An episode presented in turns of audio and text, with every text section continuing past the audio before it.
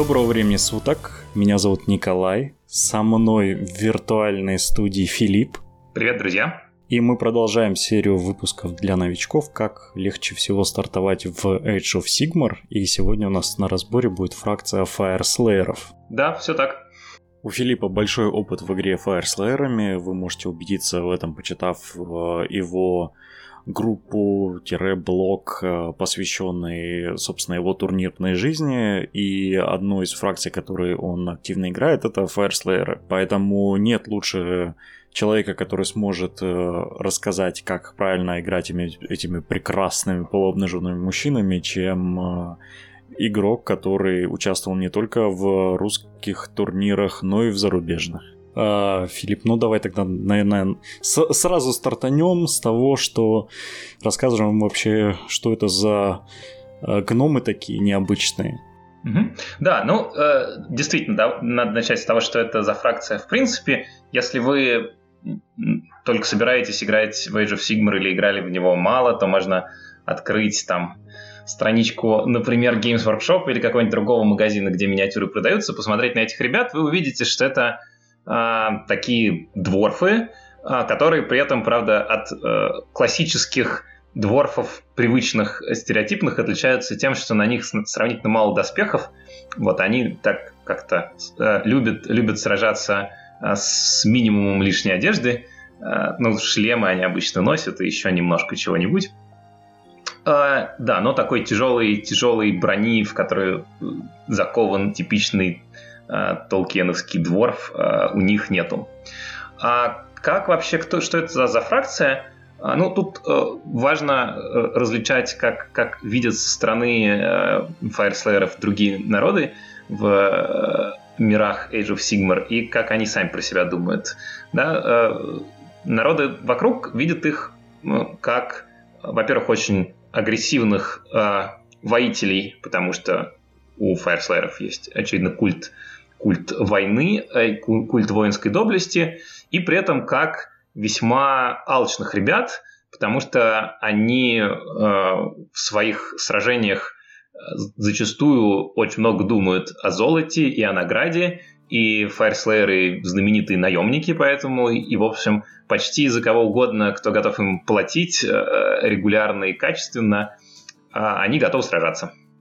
А, но при этом надо понимать, что э, если смотреть на мир а, глазами фаерслейеров, то да, они действительно любят сражаться и любят золото, но важно понимать, что эта охота за золотом для них это не обычная жажда наживы, а это, в общем-то, религиозный культ, потому что и такой ча- часть, часть, их, э, э, часть их религии, потому что э, фарислейры э, поклоняются Гримниру, э, и э, они верят, что э, так сложилось, что когда Гримнир э, погиб э, в битве с э, огромным монстром Вулкатрикс, а, то э, он рассыпался по миру кусочками такого специфического золота, которое называется ур-золото.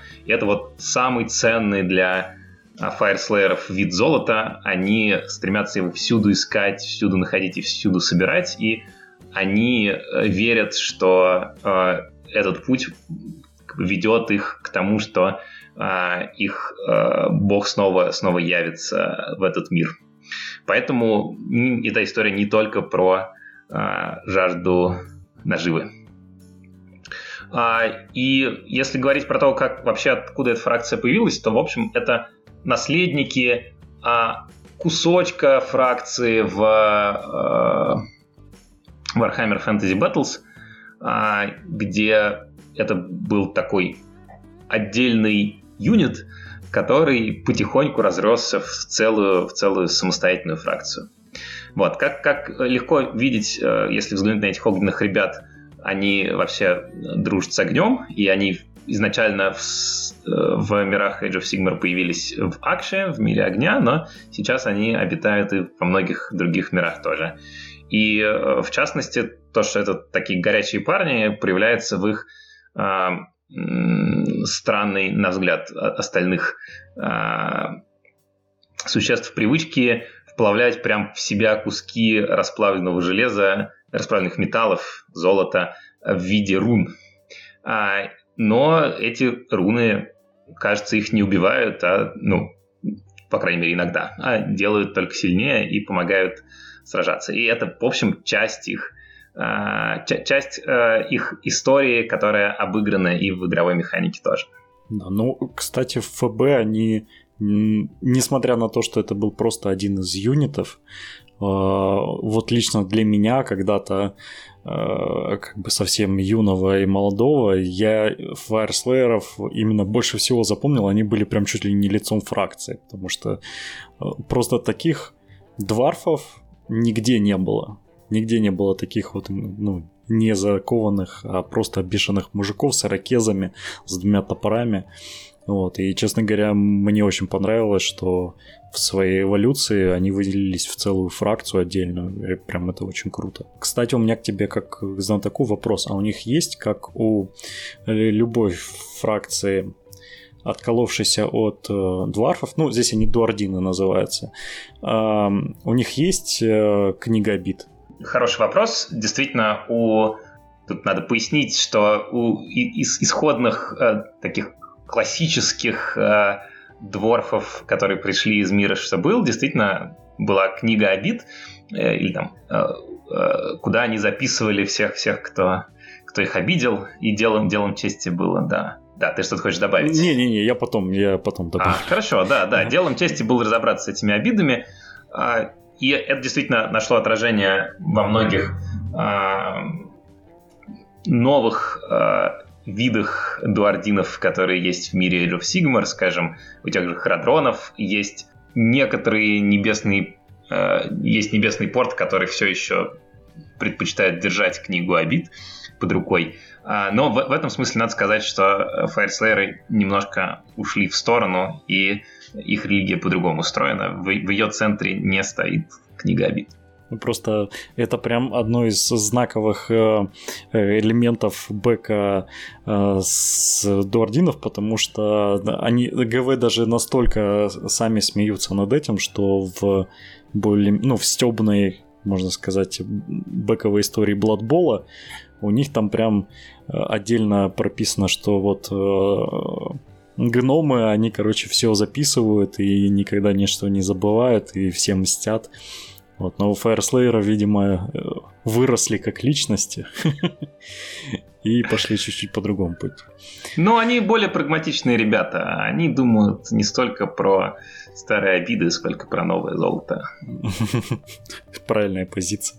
Да, они в этом смысле довольно политичные. То есть, ну, а, и... они же еще и чуть ли не самая знаменитая фракция наемников в игре. То да, есть... да, это как раз отражает, отражает их природу в этом смысле. Да, очень много разных бэковых историй. Э, и вот даже в недавно вышедшей э, ролевой игре по миру Age of Sigmar там, насколько я помню, есть э, Fire Slayer, то есть это прям а, одна из самых знаковых фракций в игре. Ладно, ну давай не будем сильно углубляться, а перейдем, наверное, к самому интересному, самому сочному. Это к тому, э, как вообще играть этими прекрасными... Или давай, может, сначала... Ну, давай как играть, а потом, наверное, как собрать. Вот так вот. Потому что мы сначала поговорим вообще о том, что они из себя представляют на столе. Ну да, тут э, в целом, принимая решение, да, играть ли за этих ребят или нет, надо просто понять, как, как их стиль игры в целом устроен. Мы потом посмотрим, как, как его можно учитывать при сборке армии. Там. А, но общий, общая идея тут такая, что а, в современной а, мете а, Fireslayer это армия, которая характеризуется следующими чертами. Во-первых, а, это ребята, которые могут быть очень крепкими мы обсудим, э, как, как можно собирать э, листы, искать синергии для того, чтобы э, делать их особенно непробиваемыми. Но вот для этого в книге заложено очень ну, много механик. А во-вторых, это ребята, которые очень хороши в ближнем бою. да, у них есть э, там стрелки, и мы, опять же, поговорим, какие функции эти стрелки могут э, выполнять, но если говорить о соревновательной игре, то это в первую очередь ребята, которые э, от души могут э, бить в э, ближнем бою.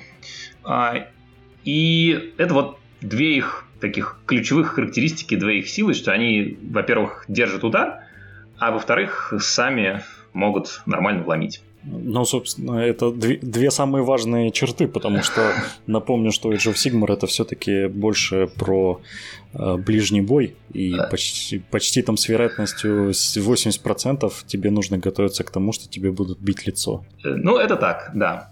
А, и э, это, в общем, одна из причин, почему, ну, если вы там только, только начинаете там свой путь в Age of Sigmar и у вас не очень большой игровой опыт, а почему это может быть неплохой идеей играть за Fire потому что ну, они в некотором смысле прощают ошибки. Да? То есть а, вас а, а, тяжело снять э, со стола там, за, за один-два раунда. А, и поэтому даже если вы, там, играя там, с более опытным оппонентом, может быть, а, и не выиграете, но а, вы, во всяком случае, не э, сдадитесь ему легко и успеете там, поиграть, получить удовольствие от процесса и получить какой-то новый опыт. Вот. При этом надо понимать, что э, у э, Fire есть, конечно, э, и э, слабые стороны, про которые мы тоже поговорим, но сразу стоит отметить, что в каком случае вам не надо, наверное, играть за Fire Да? Во-первых, если вы хотите а, играть через магию. Потому что у фаерслееров своих магов нет вообще. У них есть э, вместо магии есть э, молитвы. Они действительно помогают, э, ну, они действительно довольно сильны и заметно помогают. А, но магии в стандартном понимании Age of Sigmar у фаерслееров нету, и этот аспект игры, играя за эту фракцию, в полной мере раскрыть вряд ли получится. Это первое. Ну и второе, что надо понимать, Э, что э, у дуардинов, в общем, короткие ножки, и поэтому в среднем э, это ребята не очень быстрые. И это э, тоже накладывает ограничения. То есть, если вы хотите играть э, как бы в стремительный кавалерийский наскок, в далекие фланговые обходы, то, опять же, вам, наверное, надо выбирать какую-то другую армию. Вот. И это, в частности, то, то, в чем может быть сложно играть за фаерслееров, потому что за них может быть не очень сложно выживать, а, но и, и в этом смысле они прощают ошибки. Но при этом за них нужно очень аккуратно перемещаться по столу, очень правильно позиционироваться и очень правильно, скажем, расставлять армию в начале боя. И вот таких ошибок они как раз не прощают. Если вы плохо расставились в начале игры, а, то э, даже если останетесь живых, вы рискуете проиграть игру в миссию, просто потому что вы не дойдете до каких-то ключевых точек.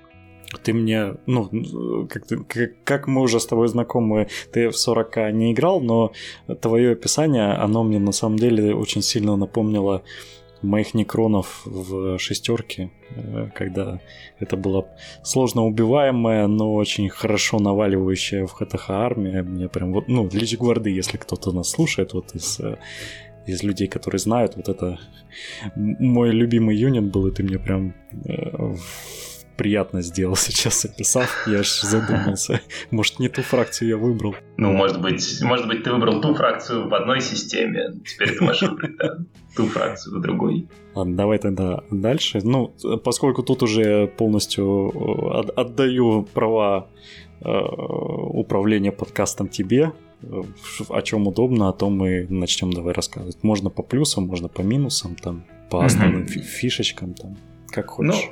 Ну, хорошо, ну смотри, я бы, э, наверное, начал с того, что поговорил про ключевые юниты в этой армии, чтобы mm-hmm. дальше, э, ну, про отдельные кирпичики этого конструктора, чтобы дальше было понятно, более прозрачно, что из этого конструктора можно собирать. Вот, при этом я хочу вот какой важный дисклеймер сделать. А, ну, я буду говорить про там а, про преимущество каких-то юнитов э, и про то, что вот каких-то ребят надо брать в армию. И я хочу подчеркнуть, что все, что я говорю, относится к соревновательной игре. Да? То есть, когда вы ищете, возможно, ну, когда вы в первую очередь думаете про победу в игре, может быть, вы готовитесь к турниру, потому что, ну, если речь идет не о соревновательной игре, а там, нарративной, а, то, ну, понятно, что в общем играть можно чем угодно. Там все модельки, если вам такой стиль вот этих огненных берсеркеров заходит, там все модельки симпатичные. Вот, можно играть более-менее, ну, то есть а, обсуждать, если история про нарративную игру, там, преимущество той или иной расписки, менее осмысленно. Да. Так что вот я буду говорить про, скорее, турнирные игры, а, но, да, вы, можно понимать, что если у вас другие цели, то эти расписки можно Э, эти советы можно разбавлять, там, делить в любой пропорции. Э, да, ну, понятное дело, что Age of Sigmar славится тем, что тут как бы есть несколько режимов игры, и если вы более фановый там бэковый игрок, и, ну, как бы, про- простите, вы, скорее всего, мы вам не нужны, вы и так отлично знаете, что вы хотите собрать и как этим играть. Вот, а для тех, кто уже более э, заинтересован в турнирной мете, добро пожаловать. Хорошо, ну тогда смотри, поправь меня, если что, но я предлагаю uh-huh. такой план. Я поговорю, давай поговорим про отдельные кирпичики, там про отдельные uh-huh. отряды, может там отдельные а, там, а, способности и молитвы. А потом я поговорю, как можно из этого, что можно из этого собрать, как можно играть за эту фракцию. Это uh-huh. такой второй большой пункт. И третий большой пункт, я говорю о том, как можно играть против этой фракции, потому что, ну, возможно, тут есть люди, которые слушают этот подкаст, чтобы начать играть за фаерслайеров, э, но наверняка тут есть люди, которые слушают этот подкаст, чтобы продолжать играть за какие-то другие фракции, играть против фаерслайеров, и, может быть, про это интересней, интересней понять, как, как не как за них играть, а как их обыгрывать. Ну да. Вот, и... Ну и, и завершим это, наверное, все тем, что просто скажем, как это лучше всего собрать. Да, ну и э, я давайте договоримся, что мы не будем э, делать такой нудный обзор, где мы просто читаем всю книгу и про каждый э, про каждый пункт, который там есть, про каждую способность, про каждую ложу или про каждый отряд подробно mm-hmm. говорим. Ну, это ну, прочитать книжку, я верю, что вы можете. Я поэтому постараюсь расставить акценты и поговорить про то, что, как мне кажется, особенно в этой книжке важно. Вот. А, окей, э, тогда а, давайте а, поговорим про а, сначала фракционные способности и, да, как, как первый важный кирпичик, а, и после этого а, про а, ключевые, ключевые юниты. Да, значит, если говорить про фракционные способности, а, то а, они строятся вокруг механики тех самых рун, а, которые используют фаерслеры, и устроены они э, довольно просто. Вы в начале каждой своей героической фазы можете выбрать, какую руну вы, руну вы будете использовать. У вас есть 6 рун на выбор, каждый из этих рун дает вам некоторый бонус, и каждый из этих рун, после того, как вы выберете, будет следовать, действовать до вашей следующей героической фазы. Так что за всю игру, там, может быть, максимум 5 ходов, соответственно, вы сможете использовать максимум 5 рун из 6. А каждый раз, когда вы заявляете руну, вы кидаете кубик. А, если у вас выпало там что-то от 1 до 5, то ничего плохого ничего, допол... ничего плохого не происходит. У вас эта руна работает стандартным образом. Если вы выкидываете шестерку, там какой-то очень а, хороший дополнительный бонус возникает. А закладываться на это обычно не стоит, но если срабатывает, то всегда приятно. А из всех рун я не буду, как и обещал, перечислять их э, каждую. Э, я отмечу три, которые ключевую роль играют обычно в соревновательных играх. А, и обычно, если вы все сделали правильно, то те три руны, которые в течение трех раундов действуют и, в общем, решают все ваши проблемы. А, руна, э, первая руна ярости, она позволяет вам перебрасывать броски единицы на бросках hit на всем столе, всем вашим юнитам. Так что это а, увеличивает ваш а, потенциал урона. А, еще одна руна, руна Awakened Steel, это руна, которая улучшает рэнд всего вашего оружия на единицу. И это очень много на самом деле, потому что большинство ключевых ваших отрядов э, будут иметь первый. А изначально, когда вы усилите, включите эту руну, у вас будет второй раунд, и много пехоты со вторым рандомом, это э, очень хорошо. Это источник большого урона. Это две руны, которые существенным образом увеличат урон.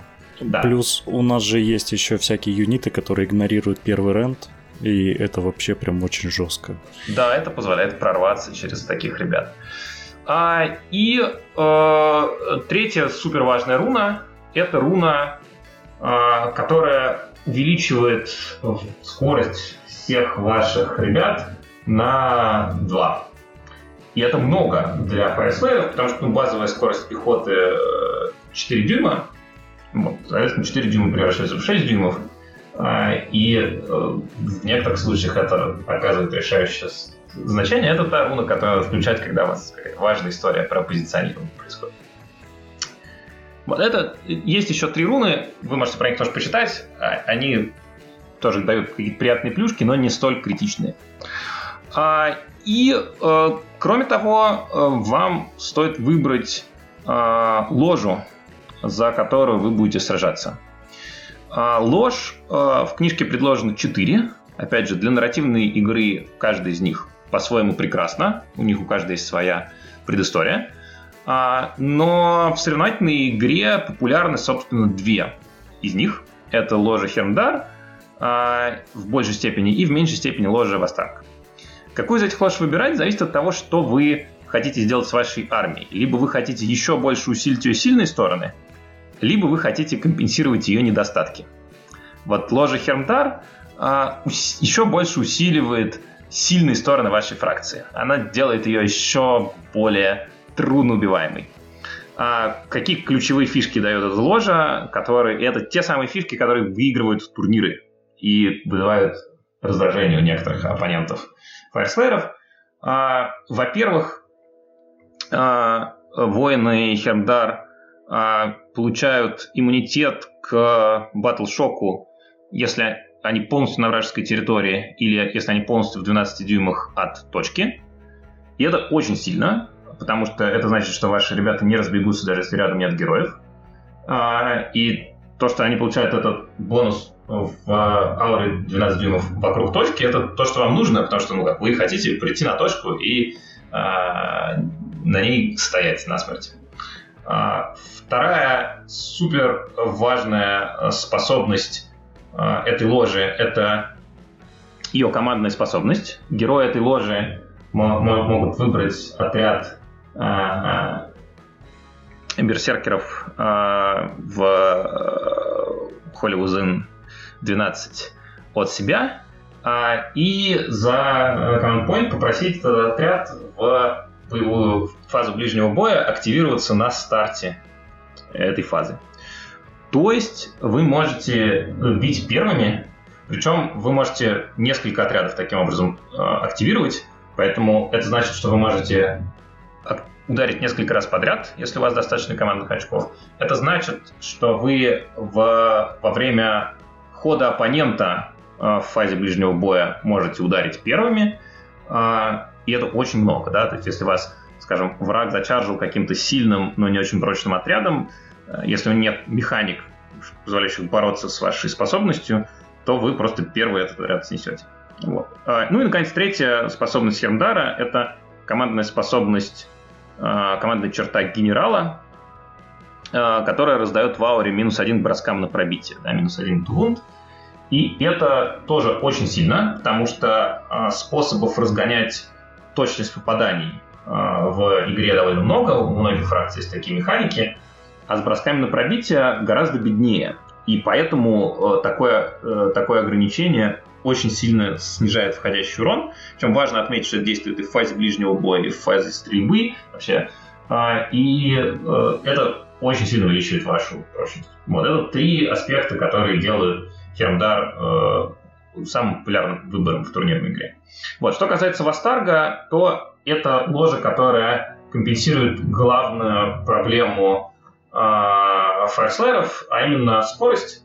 Э, эта ложа позволяет увеличить мобильность фракции, э, на что э, каким образом это происходит? Ну, во-первых, а, вы получаете плюс один к черджу, всегда, а, безусловно.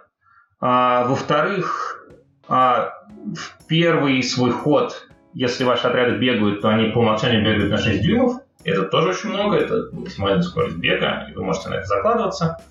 А, в-третьих, командная черта вашего генерала позволяет всем а, ребятам ауре вашего генерала а, а, чаржить даже после бега.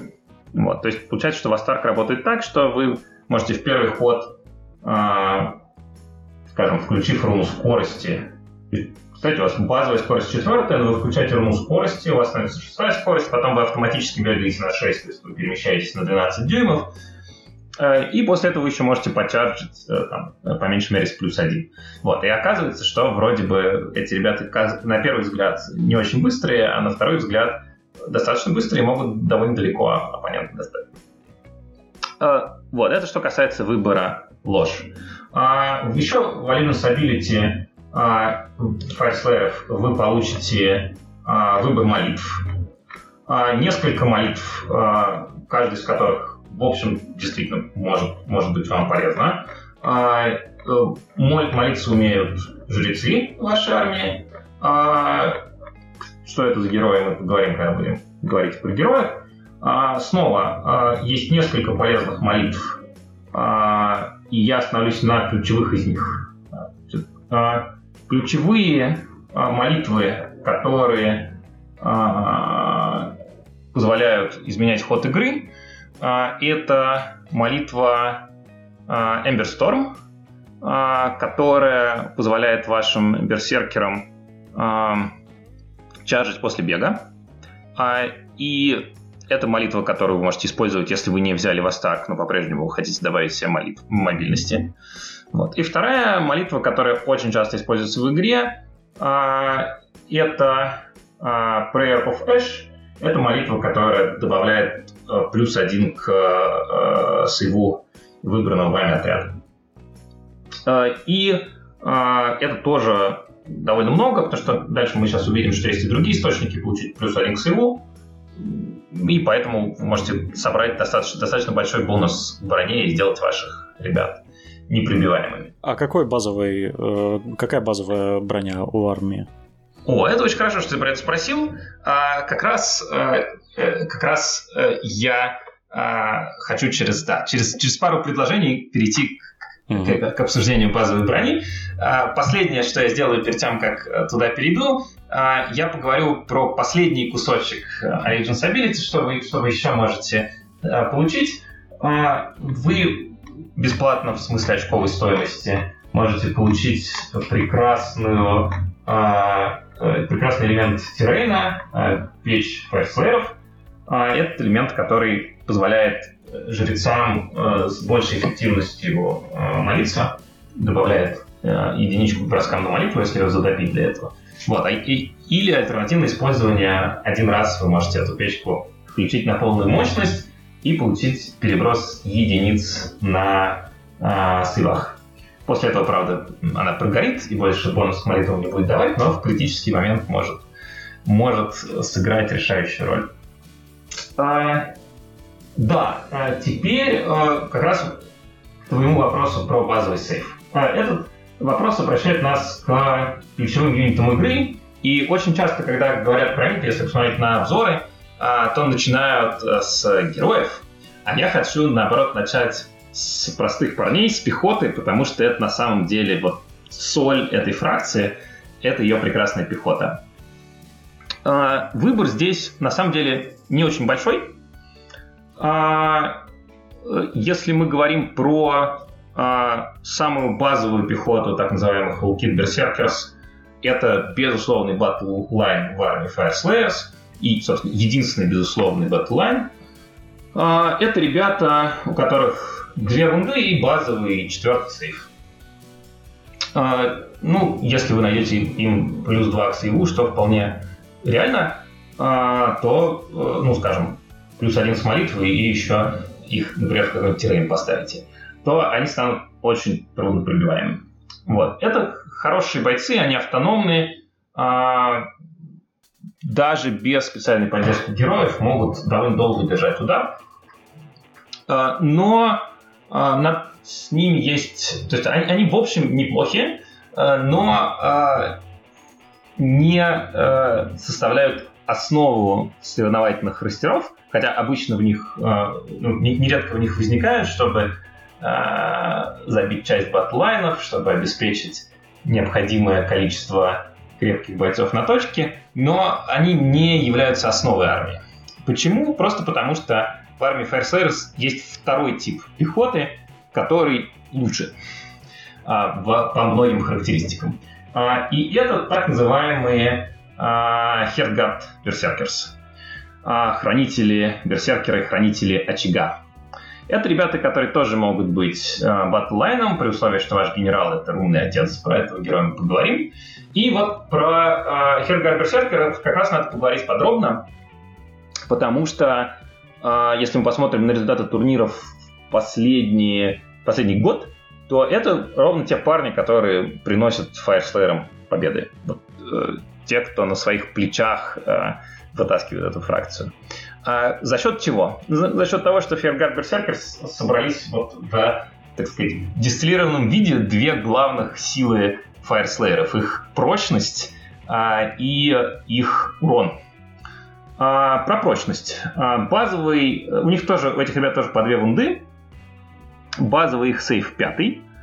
А, но а, у вас есть несколько источников. А, увеличить его разогнав его до третьего и в некоторых случаях даже до второго. Ого, нифига себе. А, да, мы как раз про, про, как будем говорить про сборку, про это поговорим, но один из источников я уже назвал, это молитва на плюс один к сейву. Угу. А, но что важно, что не только этим сейвом все заканчивается. Даже если вы пробьете их сейв, то дальше у них будет варда, то есть сейв после сейва, которая по базе шестая, а, но если эти ребята в 10 дюймах от героя, причем не Холливузен, а просто Визен, а, то Варда становится четвертый. А, что это значит? Статистически это значит, что, собственно, ровно половину урона, который в них входит, они игнорируют. Нифига себе, слушай, ну это прямо довольно жестко. Это правда. Ну, то есть они, э, как, они стоят 120 очков за 5 бойцов, а если вы берете полный максимальный отряд из 20 бойцов, то это вам обойдется 400 очков. И, соответственно, за 400, пока рядом с ними стоит э, герой, у них есть хотя бы там плюс один к сейву, это что, что ну, плюс один к сейву то очень легко обеспечить, то, соответственно, у вас 400 очков, ребят, э, там 20 ребят по 2 вунды э, в четвертом сейве и в четвертой варде. Вот, это очень много. Ос- э, особенно учитывая, что если это херндар, то это значит, что по ним еще минус один к броскам на пробитие. То есть вам, вам нужно, вы их, сначала вам их будет сложно пробить, потом э, вам будет сложно пробиться через их сейф, а потом еще останется варда. И две вунды сверху, как, да, как изюминка. И, и, и, две, и две вунды, совершенно верно. То есть вот это первая сторона, да, то, то что они прочные. А, и если многим другим фракциям из своих ключевых отрядов приходится вводить скрин, а, то для этих ребят, э, этим ребятам можно позволить ходить без скрина, потому что их тяжело пробить. Особенно напомню, да, что если вы играете за Хермда, то в подавляющем большинстве случаев они будут бить первыми. А, то есть вы еще будете их атаковать не полной пачкой, скорее всего, потому что они вам что-нибудь внесут. Вот. Вторая сторона — это урон. Урона они вносят много. У них им можно выдать два вида а, оружия, а, а, каждый из которых хорош по-своему. Вы можете им выдать топоры, которые работают так, что у каждого из этих ребят будет по две атаки, которые попадают на 3+, пробивают на 3+, бьют с первым рендом и со вторым уроном. Как мы увидим, довольно легко найти переброс бросков на пробитие, для них. И это значит, что они будут бить 3 плюс, 3 плюс а, с полным перебросом бросков на пробитие. Как вы... Да, и для дополнительного а, усиления урона вы можете им раздать э, за руну реролл бросков, э, реролл единиц на тухит, или вы можете раздать второй ряд. Соответственно, тогда каждый парень будет бить по две атаки 3 а, плюс, 3 плюс, минус 1, 2. А, ну, это, это на самом деле очень много урона. А, и а, что еще тут важно подчеркнуть, у них 32-миллиметровые базы довольно большие. А, и это было бы проблемой, если бы не тот факт, что топоры, которые они бьют, двухдюймовые.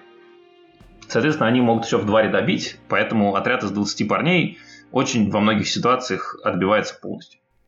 Слушай, ты вот это все рассказываешь, и мне, у меня прям мне прям плохо становится, потому что э, как-то я не сталкивался с ну с Фаерслеерами играл, но прям вот чтобы настолько жестко, я честно говоря не не ожидал, э, что это может быть настолько э, пугающе. Ну, да, ты начинаешь понимать, почему некоторые, некоторые люди не, не, любят, не любят этих клонов совсем. Я понимаю. И, и не любят тех, тех, кто за них играет. А, да, но надо заметить, что это только одна из двух опций. Альтернативная опция, значит, вот эти топоры, это то, что называется бродексы. А, вы можете выдать им вместо этого полоксы. Полоксы бьют тоже 3, по 2 атаки 3 плюс 3 плюс без ранда 1 урон.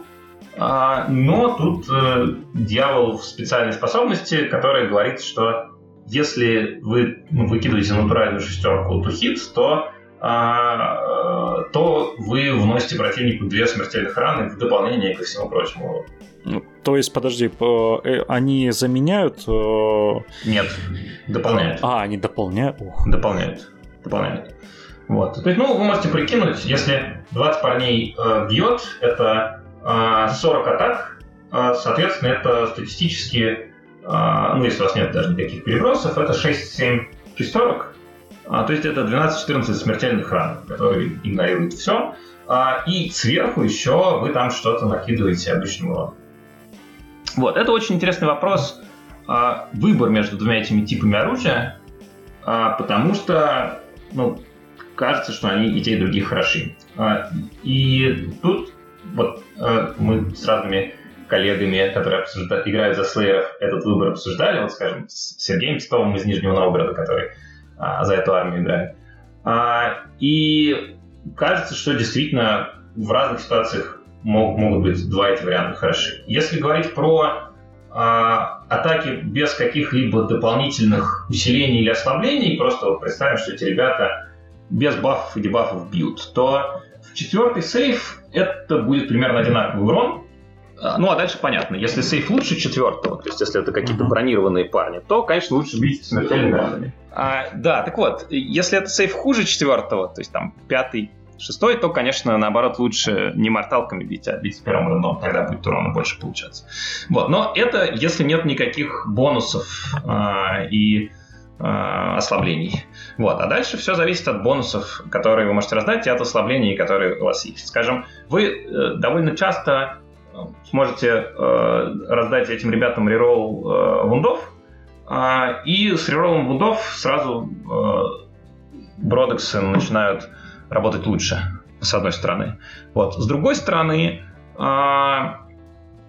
э, с другой стороны, если у оппонента есть а, модификаторы, которые добавляют вам минус один to hit, от, ну, таких в игре довольно много, да, там, типичный выбор это геминиды какие-нибудь, которые по вам поездили, а, или, скажем, э, дебаф э, дзинчитов, по которым минус один hit, пока они в соответствующей ауре.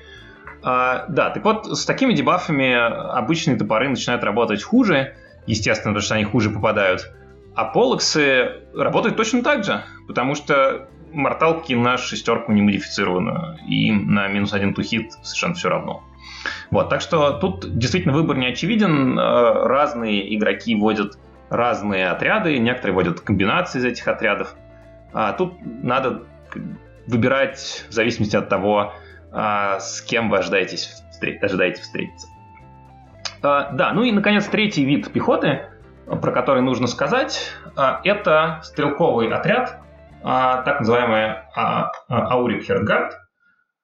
А, а, они неплохо стреляют, а, но в современных условиях их редко берут большими отрядами. Обычно их берут э, минимальными пачками по 5 бойцов. И э, вот что, э, вот почему это так происходит. Потому что э, они стреляют недостаточно ну, хорошо по сравнению с тем, как бьют хедгарды, поэтому э, строить игру от стрельбы ими э, менее эффективно. Но зато у них есть две очень хороших способности, которые работают в том числе на маленьких отрядах. А одна способность состоит в том, что если они внесли вражескому монстру а, хотя бы одну рану, а, то а, на 4 плюс они уменьшат его скорость в два раза и вычтут единичку из а, бросков to hit. Вот. Так что, если есть какая-то большая угроза, а, то а, вот такая пятерка может эту угрозу сильно уменьшить. Скажем, я когда на этот играл против этих ребят за пожирателей плоти, а, такие пятерки очень эффективно замедляли всевозможных террористов. Да? Вторая важная способность, они работают телохранителями героев, у них, собственно, такая предыстория, что это телохранители, и поэтому, если они стоят в трех дюймах от вашего героя, и противник наносит этому герою рану, то на 4 плюс эта рана перекидывается на э, этих самых храбрых стрелков. Вот. Поэтому, поставив э, пятерку двух вундовых бойцов рядом с вашим героем, вы просто добавите ему довольно много здоровья и, соответственно, довольно много живучести. Вот, три, три главных, э, так сказать, три главных пехотных отряда в этой армии. Вот что надо раз заметить, это и достоинство, и недостаток. В принципе, э, разнообразие юнитов а, в армии фаерслейдов не очень большое. Есть фракции, где гораздо-гораздо больше выбор, скажем, из тех, за кого я играю, у городов Сигмара. А, и это, конечно, для опытных игроков недостаток, потому что это ограничивает у вас простор для творчества, но для э, менее опытных игроков это достоинство, потому что тут сложно запутаться. Вот. Ну да, ты, у тебя не будет такого, вот э, что ты открываешь книгу и просто у тебя, блин, а что собирать? У тебя 50 юнитов, там, там, я не знаю, 10 вариантов трупцы, и ты сидишь там, э, вычисляешь с калькулятором, какие бонусы лучше, какие...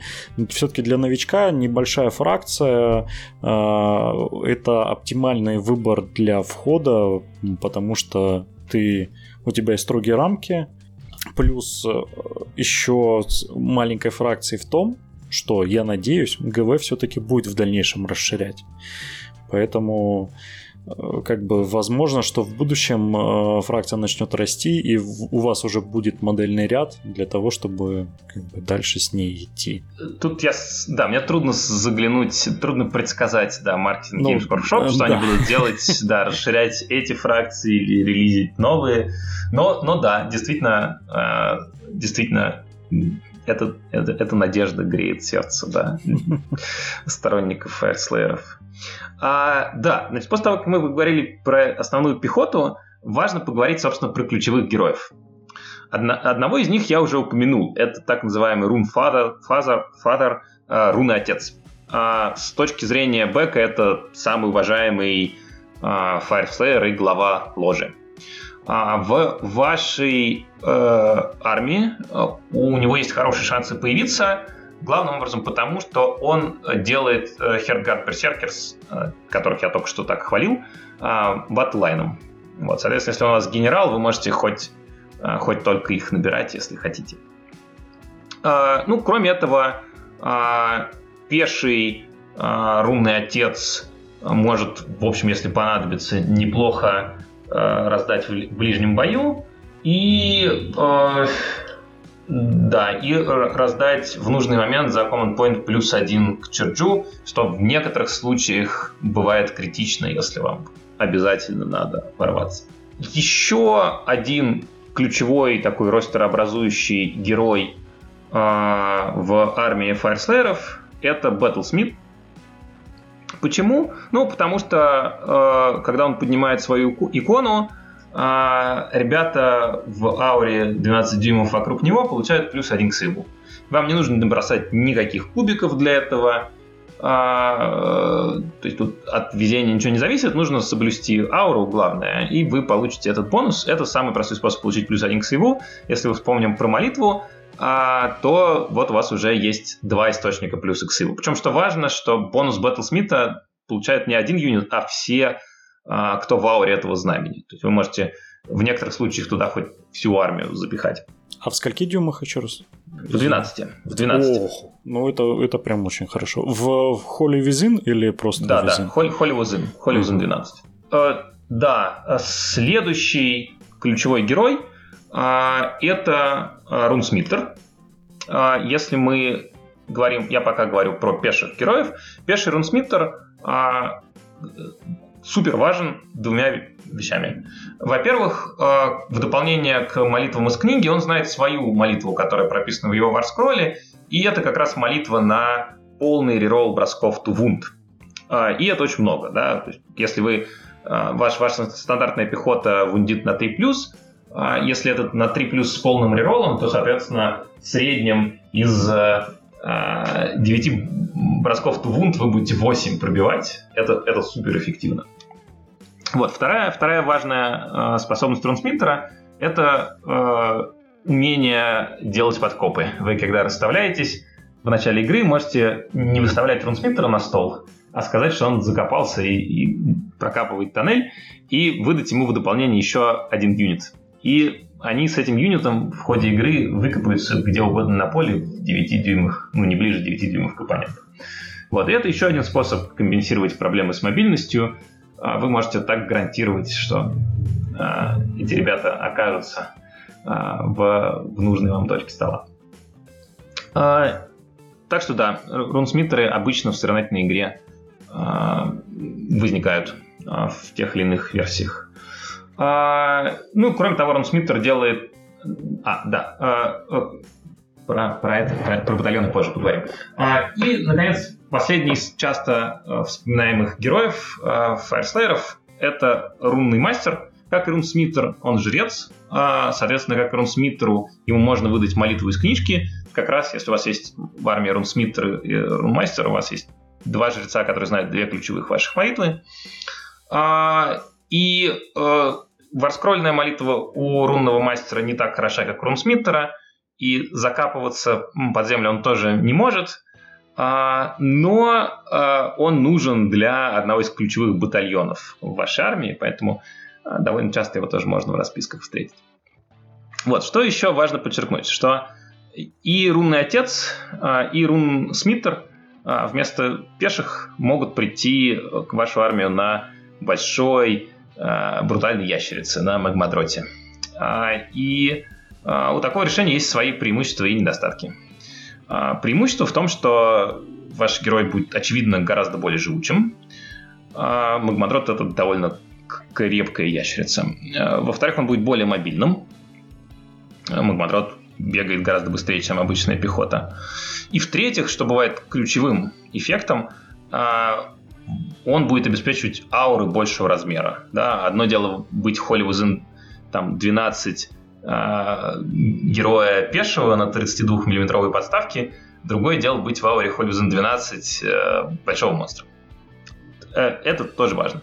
И это преимущество. Недостатки стоят в том, что, конечно, ребята на магмадротах стоят заметно дороже, а в смысле атакующего потенциала а магмадроты проигрывают многим монстрам сопоставимым по стоимости. То есть вот история, что вы этой ящерицей приедете а, и там в одиночку она всех съест, а, эта история маловероятная. А, да, я не, как я обещал, я не буду рассказывать про каждого героя, хотя тут на самом деле осталось не так уж и много героев. Остановлюсь на этих четырех и еще одного, пожалуй, добавлю, так называемого гримфраз Берсеркера. Это симпатичный герой тем, что он как раз не раздает никаких супераур, Э, не, не возносит никаких молитв, но зато это парень, который довольно крепкий, э, и который как раз, если у вас, он там стоит недорого, 100 очков, если у вас остались свободные 100 очков в листе, это как раз э, тот, вы можете их как раз доверить этому парню, и он, в отличие от остальных героев, можно смело пускать в гуще боя, он там может один какие-то задачи выполнять. Особенно приятно, что если он умрет, он большой вероятностью отобьется а, после смерти, поэтому он, в общем-то, у него такая философия, что он этой смерти ищет, он к ней спокойно относится, так что вы можете за него не очень, не очень переживать. Бекова подкрепляет его роль на столе.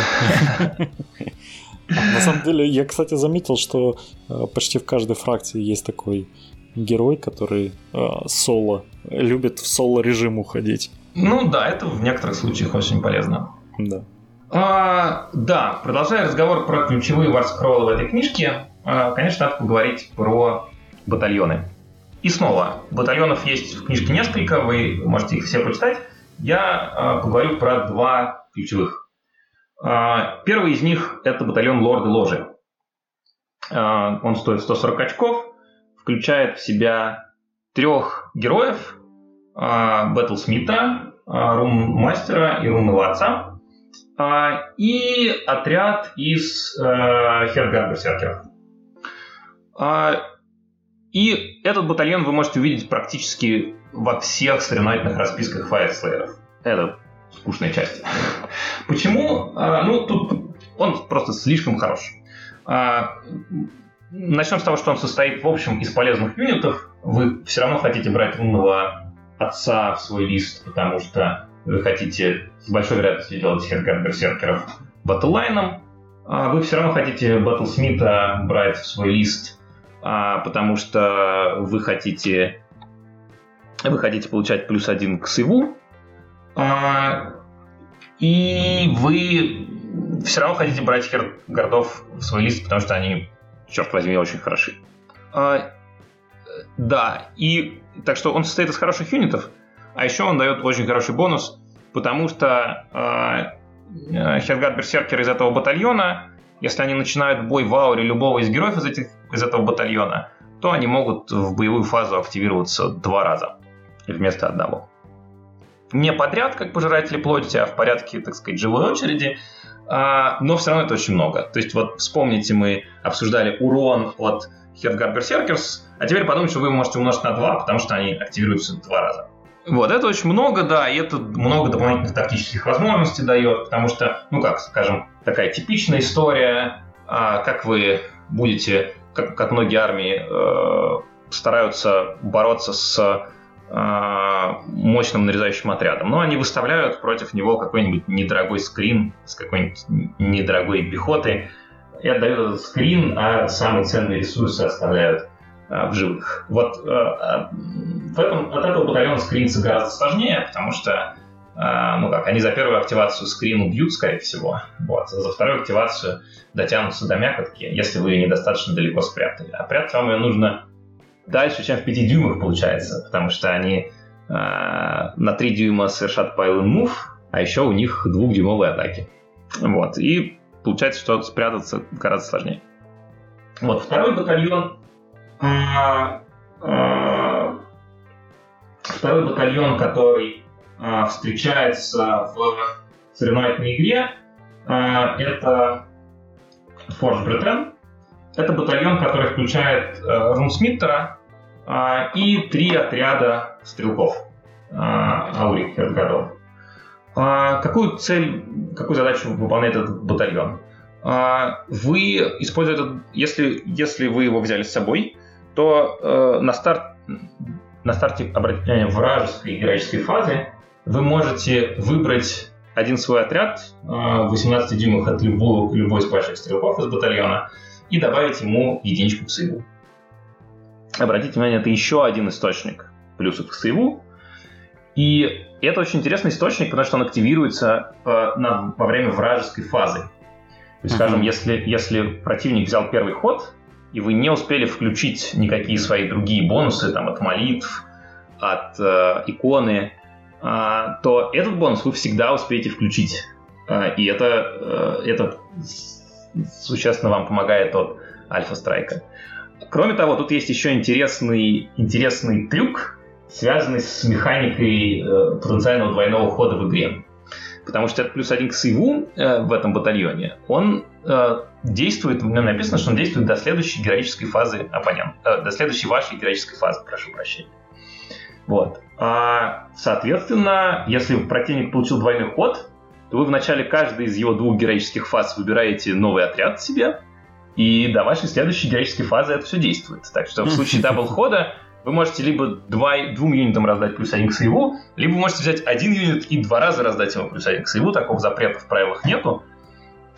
и это будет очень-очень прочно. Да, то есть вы можете получить второй и даже в некоторых специфических случаях первый сейф таким образом и сделать ваших парней гораздо более прочными. Обычно его берут именно в виде э, рунсмиттера, который сам по себе очень полезен, и маленьких пачек стрелков, которые, собственно, защищают героев, ну и заодно раздают, раздают такой, такой полезный бонус. А, последнее, а, что я отмечу из варскроллов, которые вам стоит почитать, это варскроллы так называемых а, магматических инвокаций. Это у фаерслейеров нету своей магии, но у них есть, соответственно, у них нет своих бесконечных заклинаний. Но у них есть штуковины, которые они призывают своими молитвами. Вы их тоже можете брать, взять в ростер. Это три штуковины каждый из которых выполняет свои функции. У вас есть а, Flame Spitter, так называемый. Это штука, которая плюется смертельными ранами на 24 дюйма. А, у вас действует, у вас есть а, рунная огненная стена. Это стена, которая блокирует видимость для оппонента. Она поможет вам прятать героев. И стена, которая раздает в ауре Холливузен 12 себя реролл единиц на сейвах. И и это заканчивает мою историю про синергии с плюсами к сейву, да, потому что у нас есть несколько источников плюса к сейву, а еще у вас есть источник реролл на сейвах, да, без всяких команд-поинтов. То есть вот. вообще в, те, в, этот, в теории э, мы можем разогнать пятый сейв до 2 плюс сейв с реролом единиц. Это, конечно, будет очень сложно, но в теории это возможно. Ну да, второй сейв тяжело, но третий сейв относительно легко, Mm. Соответственно, вы довольно легко можете получить, да, третий сейв с реролом единиц, минус один wound а, и четвертый вардл. Вот. Если такой отряд стоит на точке, то прогнать его оттуда довольно тяжело. А, ну вот, это что касается отдельных варскроллов. Ну вот, и теперь, собственно, у нас осталось как это, два пункта, как, как собрать эту армию за нее играть, видимо, и ну, как собирать листы, да, и как э, играть против нее. Да, а я... Можно маленькую ремарочку? Да, У меня да, конечно. Э, в клубе, когда э, один из наших основных деятелей, который завлекал всех э, в Age of Sigmar, он Э, Хенчман, привет, э, ты наверняка будешь слушать этот выпуск. Он, у него много армий, и вот он говорил, что самое простое это собрать Fyreslayer ов, потому что мы просто берем Start Collecting, берем Start Collecting и берем Start Collecting, и вот у нас уже армия есть Fyreslayer ов. Это правда или это он преувеличивал? Ну, э, действительно, Start Collecting неплохой. И в этом смысле, да, это способ собрать армию. Но к чему надо быть готовым, да, раз уж мы про такую вот эту часть, связанную с забором коробок, заговорили, всем нужно быть готовым, если вы хотите к соревновательной игре, то вам к этим Start Collecting ам понадобится довольно много э, коробок, коробок Hearthguard ов, вот коробка, из которых собираются либо 5 Hearthguard Berserkers, э, либо 5 Auric Hearthguards. Mm. Э, поскольку вам нужны и те, и другие, причем а, кого-то из них вам нужно много, например, Garber Circus, как минимум 20 вам нужно, то есть вам для соревновательной игры нужен хотя бы один полный отряд, как раз для лордов ложи, а, то, соответственно, вам нужно несколько таких коробок. Вот. Э, это, конечно, а, делает сбор армии дороже. Вот. А так, действительно, стартер там неплохой, там хороший комплект героев, булкиты, которые всякого хозяйства пригодятся. Так что да, да, тут я а, с твоим другом согласен. А, ну, опять же, да, я буду, буду рад, если... Э, я, я, я знаю, что в российском сообществе есть еще люди, которые разбираются в огненных убийствах, там, э, э, скажем, э, Ренат, который в прошлом году на ЭДЦ за них играл, да, Сергей Титов из Нижнего Новгорода, который много успешно за них играет и другие замечательные люди. Поэтому я буду рад, если они придут в комментарии и расскажут, дополнят меня или расскажут, в чем, в чем я был неправ. Понятно, что в один, в один подкаст э, все детали э, трудно уместить. Но я надеюсь, что все самое главное мы обсудим. Mm. Так вот, э, про сбор армии. Э, ну, на самом деле, как мне кажется, ключевые идеи, э, как собирать лист, э, из моего рассказа понятно. Да, давайте подытожим, скажем, кстати, мы можем твоему подкасту, может быть, просто прикрепить какие-нибудь файлы с э, листами? Вообще без проблем. А, хорошо. Ну, смотрите, я тогда начну... Единственное, да. поближе ты, видимо, отдаляешься от микрофона. А, ага, хорошо. Ага. Ну, угу. тогда, тогда я начну вот с чего. Я начну с, с э, листа, про который мне легче всего говорить, потому что это лист, которым я играю. Я с первую версию этого листа собрал э, осенью прошлого года, и он она помогла мне занять в Лондоне третье место и на Исхаммере первое в Новосибирске, и в Москве там выиграть турнир. И потом после зимнего FAQ, который э, слегка подредактировал э, Fireslayer, э, я собрал обновленную версию этого листа, про которую мы как раз будем говорить, э, и тоже она неплохие результаты показала как помогла нам, в частности, выиграть зим, зимний командник в Москве. А, да, это, это лист, в общем, квинтэссенция того, про что я говорил. А, хертгарды хороши, и поэтому в этом листе три пачки по 20 хертгардов. А... Офигеть. это, это они в очках сколько получается? С 1200... 400 очков за пачку, соответственно, 1200. Ну, то есть больше половины ростера. Чисто да, гварды. Да, да. А, батальон Лорд Ложи хорош, да, поэтому в, этой, э, в этом листе есть батальон Лорд Ложи, соответственно, к нашим 1200 добавляет 140 очков за батальон, добавляет рунного отца, добавляет рунного мастера и добавляет Батлсмита. А, и остается а, еще 300 очков, которых мы используем на Рунсмиттера на Магмадроте, чтобы он был покрепче, и тоже раздавал плюс один к сейву за обилку Рунсмиттера на Магмадроте. Во-первых. А оставшиеся 40 очков тратим на Руник Firewall, чтобы эта стенка при необходимости мы ее могли поставить, она заблокировала видимость э, вражеским стрелкам и магам и мешала ему, им убивать наших героев. Ну и реролл колов издавал. Вот, mm. весь лист. Очень простая идея. Э, я вот после того, как его опубликовал, видел его в ряде других на ряде других турниров и в России, а, и за рубежом. Я при этом совершенно не претендую на то, что люди, которые этот лист вводят, его именно у меня списали. Вовсе не обязательно. Он, в общем, довольно выглядит естественным. Вот, поэтому к нему можно и э, без разглядывания моих растеров прийти, конечно. А, э, да, э, какие есть другие важные альтернативы? Есть хороший лист, э, который водит Сергей Титов, в частности, вот он его в Екатеринбурге водил с успехом. А, его э, водил из британцев выводил Армстронг. Это лист, в котором э, какая идея? А, мы его тоже сможем, я думаю, прикрепить. Mm-hmm. Это, это лист на двух батальонах. На батальоне Лорд Ложи и на батальоне Форж Бритен. Соответственно, туда добавляется а, там вместо рунсмиттера на Магмадроте там пеший рунсмиттер, чтобы он уместился. Ну, соответственно, туда добавляются три пачки по 5 стрелков. А, и э, там другой генерал, чтобы эти, там рунмастер генерал, чтобы эти стрелки были батлайном, соответственно, получается три батлайна.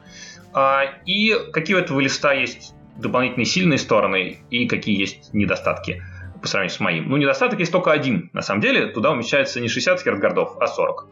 вот. Это единственный его недостаток.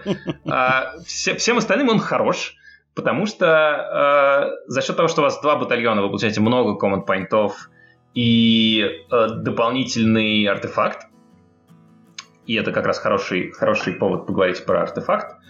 А, во-первых. Во-вторых, вы получаете а, еще больше живучести для героев за счет стрелков и еще больше живучести для вашей пехоты за счет плюс один к силу. То есть это э, очень прочный лист. Э, ну и, наконец, последнее его важное преимущество, что этот лист э, на три э, дропа, на три диплой чойса, э, соответственно, вы очень часто будете решать, кто первый ходит, и в Age of Sigmar это важная история. А, да, как э, можно от этих э, листов уходить? А, ну, вы, конечно, можете уменьшать количество херготов за счет увеличения количества вулкитов обычных, обычной пехоты. А, у этого решения есть какие недостатки и какие преимущества. Ну, недостаток, опять же, очевидный. Тот же. У вас будет меньше херготов. Это недостаток.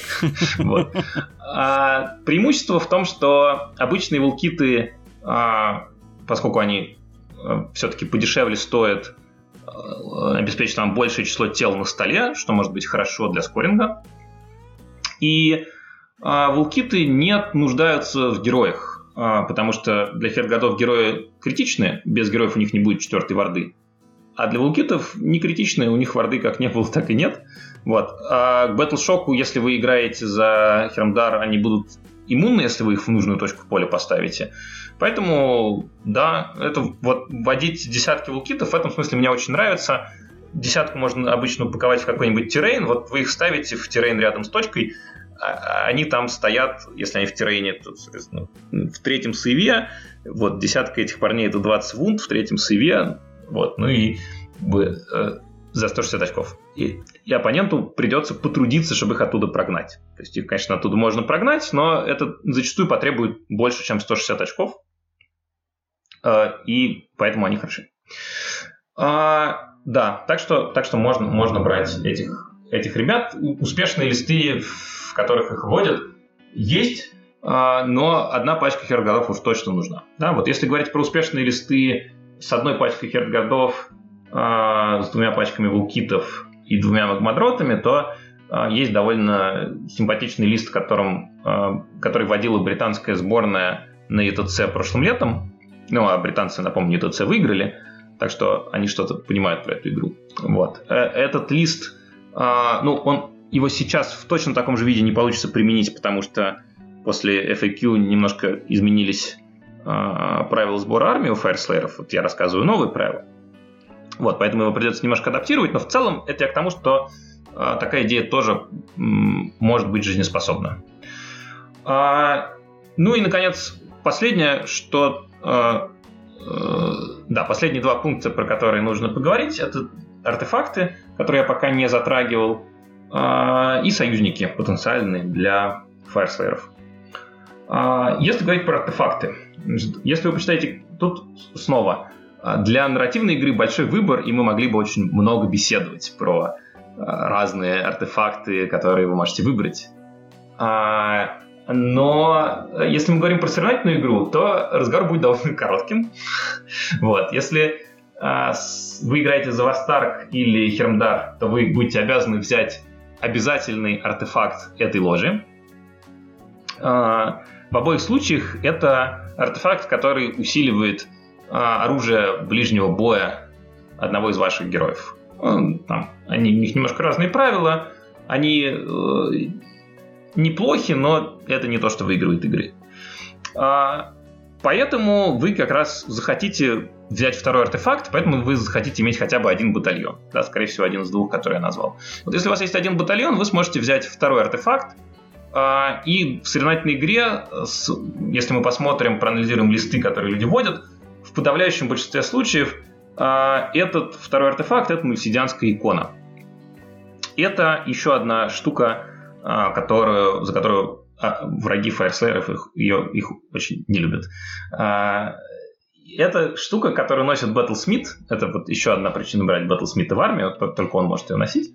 А, и она работает так, что в Ауре Хольвузен 12 отряд, этого, этого парня ваши отряды на 4 плюс игнорируют эффекты вражеских заклинаний и бесконечных заклинаний. О, да ладно. Вот. То есть у фаерслееров нету своей магии, нет своих магов, поэтому нету обычной механики анбиндов, но а, вы с вероятностью 50% игнорируете любые вражеские дебафы.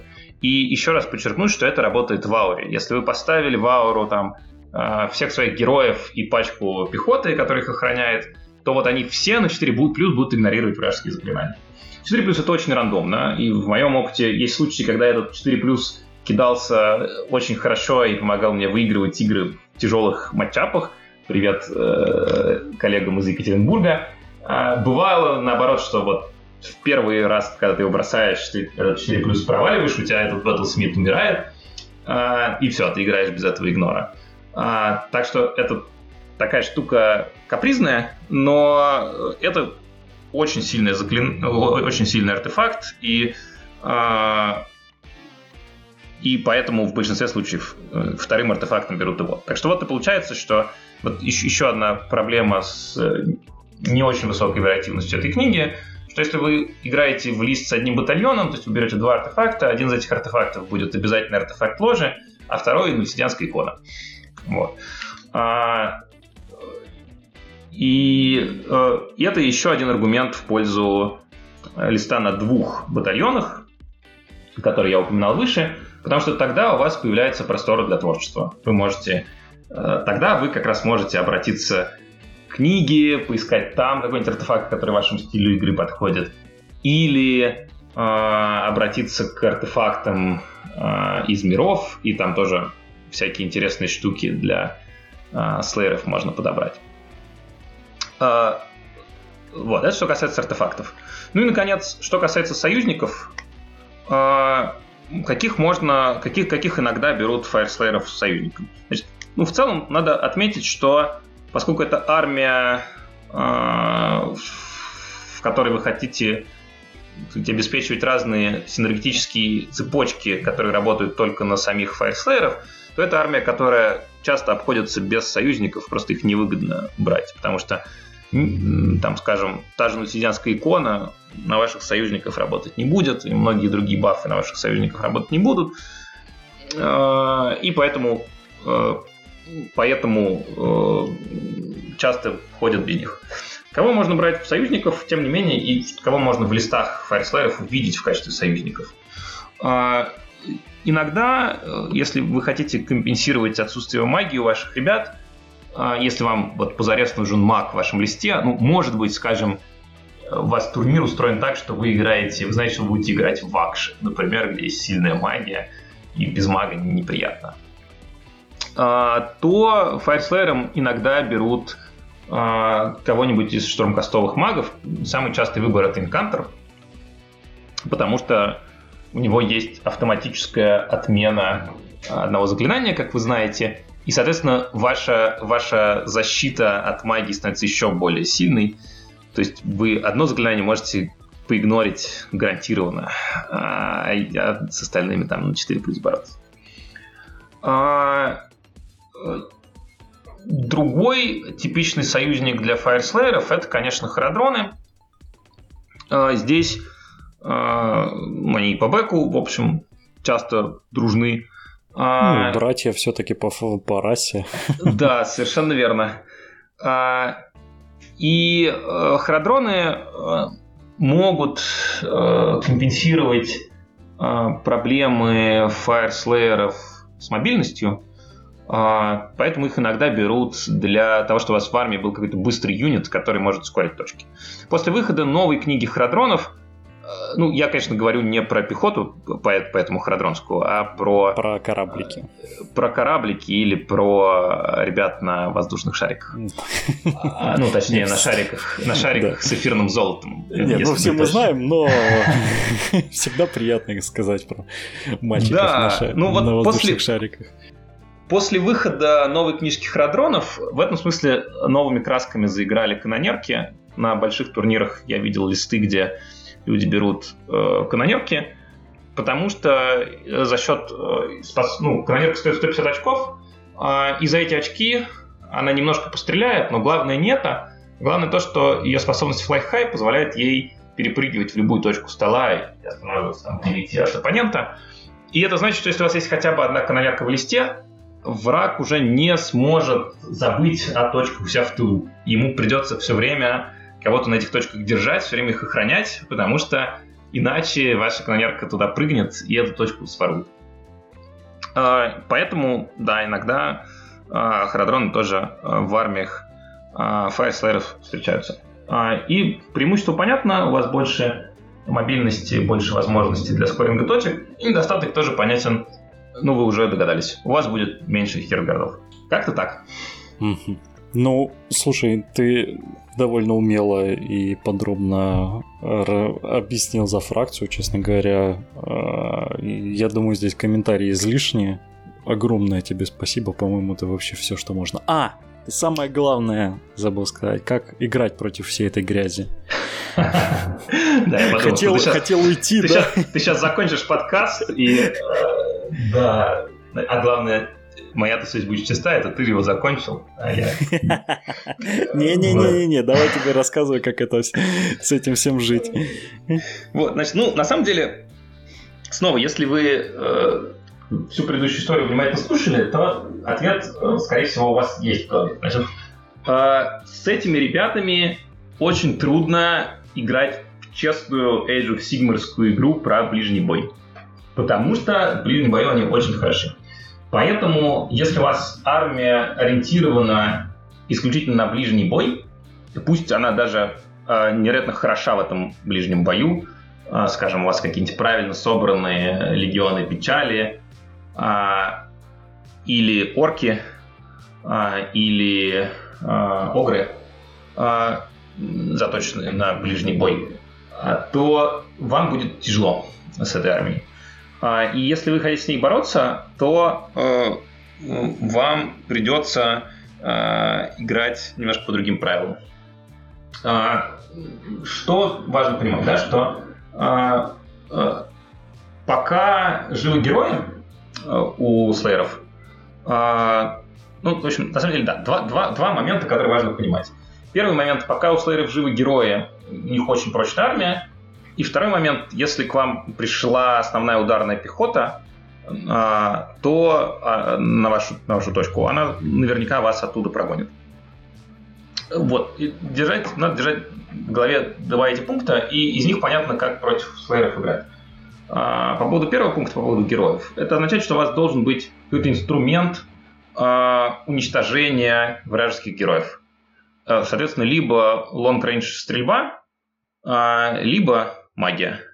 А, и а, причем а, совсем идеальная ситуация, вот это как раз могут себе позволить не все фракции, но некоторые могут. Да, совсем идеальная ситуация, если ваши, ваши дистанционные атаки или ваша магия игнорируют линию видимости. Поэтому как раз оказывается, что Слеером тяжело играть, скажем, против а, Дзинча а, против а, магических, скажем, городов Сигмара, которые могут на любом расстоянии практически его атаковать магией. Ну и 4 плюс за икону вы до какой-то поры, может быть, будете прокидывать, но вечно вряд ли. И э, другие фракции, у которых есть стрельба на большие расстояния эффективная или э, ударная магия на большие расстояния. Скажем, из новых книг в этом смысле э, очень хороши серафоны. Да? А, а, так что подумайте, за какую бы армию вы не играли. Есть в Age of Sigmar армии, у которых совсем плохо с такими инструментами дистанционных атак, но э, во многих фракциях они есть. Соответственно, если, если вы думаете, как побеждать слееров, то нужно думать про дистанционные атаки тем или иным способом и про устранение героев. А второй пункт а, про то, что если в Хедгарды к вам пришли, они, скорее всего, вас прогонят, а, означает, что вам сильно поможет любой способ контроля хода, а, контроля скорости движения против оппонента. И это причина, по которой Fireslayer очень тяжело играть с армиями, которые собирают несколько endless спеллов в свои листы, а, потому что, во-первых, есть бесконечные заклинания, которые режут мув. А, ну, там, шаклы, например. Угу. Но что еще более важно, и про это не все думают, когда набирают бесконечные заклинания, но оказывается, что это иногда бывает супер, супер ценно.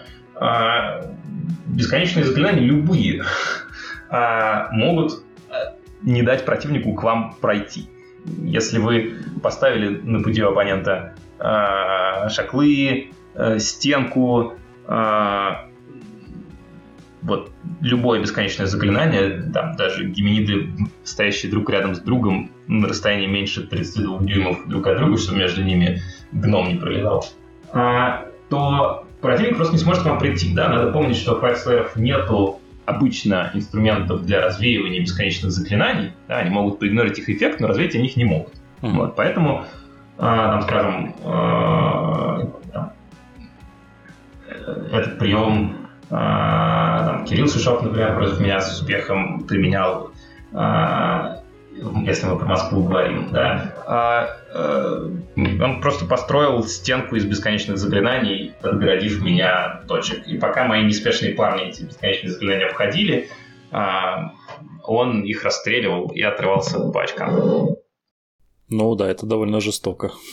Так что любые, любые инструменты контроля хода э, с бесконечными заклинаниями или с э, обычной магией, которая режет мув, или особенно хорошо с обилками, типа динчевского чейнджелинга. Э, обилки хороши тем, что их не проигноришь э, как магию. А, это все то, что против слейеров работает супер хорошо. Да? То есть это контроль мува не всегда эффективен, потому что многие армии до вас дойдут в любом случае. А, но против фаерслейеров он очень эффективен, потому что у них базовая скорость четвертая. А, вот. Как Даррен Уотсон сделал эту скорость равной единичке в какой-то момент, когда мы с ним играли. Вот. И это было неудобно. Вот. Потому что было тяжело подпрыгнуть. Э, да, так что вот это две важных истории. Третья история, э, что э, эта история, кроме того, что вы можете резать мув, и кроме того, что вы можете убивать героев, вы можете снижать эффективность противника в ближнем бою за счет дебафов. Ну, такой пример, который против меня с успехом применяли, который неплохо работает, это стак э, минус один тухит. Некоторые армии могут собрать несколько минус один тухит. Да, ну, там, э, Динч, например, используя свою ауру и какое-нибудь бесконечное заклинание э, типа Гименит, или города Сигмара, у которых есть э, заклинание, которое защищает, говорит, что по этому отряду минус один тухит. А, или что другой город Сигмара, который говорит, что по этому отряду минус один тувунд. И точно так же на вражеский отряд может класть минус один тухит, например. А, с, а, с, например, э, Sorceress может это делать у городов Сигмара. Вот, и да, вот такой спад минусов э, тухит тоже очень сильно снижает ударную мощность. Если э, это слейеры, которые используют оружие с морталками на шестерку, то э, тут вступают в игру фракции, э, которые заставляют противника перебрасывать успешные шестерки. А это... Это а, очень неприятно. А, ну, это вот э, старый добрый Нургл, это из новых относительно фракций Осиархи, э, и это, это действительно для хергардов с полоксами это супер неприятно, потому что их Э, потенциал урона э, сразу очень сильно падает. Вот, так что вот эти три истории про стак минусов to hit, про контроль скорости и про уничтожение героев, это то, что может вам помочь. И понятно, что все эти инструменты одновременно есть не очень многих фракций. Да? Но вот из того, что я упоминал, понятно, что как раз против правильных сборок городов Сигмара или против правильных сборок Зинча, Файрслэеров очень тяжело играть, практически контрматча. Эм, все эти инструменты одновременно есть мало у каких армий, но хотя бы что-то из этого есть у многих армий, а, и а, поэтому а, вы можете такой подход использовать. Кроме того, э, кроме способности армий, э, ну, э, да, кроме этих способностей армии, иногда на некоторых миссиях может быть полезна просто высокая скорость, если, если в вашей армии много быстрых юнитов, а, потому что, а, потому что на некоторых миссиях, а, где много точек, а, вы тогда сможете не уничтожать противника, но играть с ним в, в миссию. Вот. И в этом смысле Fireslayer... Есть миссии в Age of Sigmar, которые Fireslayer очень не любят. Вот в каком-то смысле Fireslayer а, иногда бывает важнее, в какую миссию они играют, чем, а, чем кто у них оппонент. Да, если это какая-нибудь выжженная земля или Better Part of Valor, где много точек, разбросанных по разным концам стола, которые можно сбегать, а, то Fireslayer будет там тяжело. Вот, поэтому, если вы просто хотите с... против вашего э, все еще друга Фаерслеера поиграть, и э, в вашей армии нет инструментов, которые я перечислил, но вы хотите какую-то более-менее балансную игру, то вы можете э, выбрать соответствующую миссию. То есть, вам нужно что-нибудь такое, вам не нужно брать э, какой-нибудь нож в сердце, где всего две точки, вот, потому что на таких миссиях Слееры себя часто чувствуют очень комфортно. Ну, я думаю, мы все вопросы закрыли, и теперь уже можно с чистой совестью завершать этот выпуск. Вот. Спасибо тебе огромное, Филипп, за то, что рассказал. Меня впечатлило. Э, по крайней мере, теперь я знаю, как с этим воевать, потому что раньше у меня были вопросы. Вот я надеюсь, нашим слушателям тоже понравилось, как э, новичкам, так и бывалым опытным игрокам. Ну, опытный, опытным игрокам, я думаю, я ничего нового не рассказал, вот, но... Ну, да, те... опытные бывают, знаешь, разные. Может, он у себя в городе опытный, но у него в городе просто никто не играет за фаерслееров. Вот, и он отлично но... знает, как что, а ну, да, да, да. Если у вас нет большой истории борьбы с этими ребятами, то, может быть, это будет тоже полезно. Да. Вот. Ну, в любом случае, спасибо. На этом завершаемся. Всем пока-пока. Да, да, пока-пока.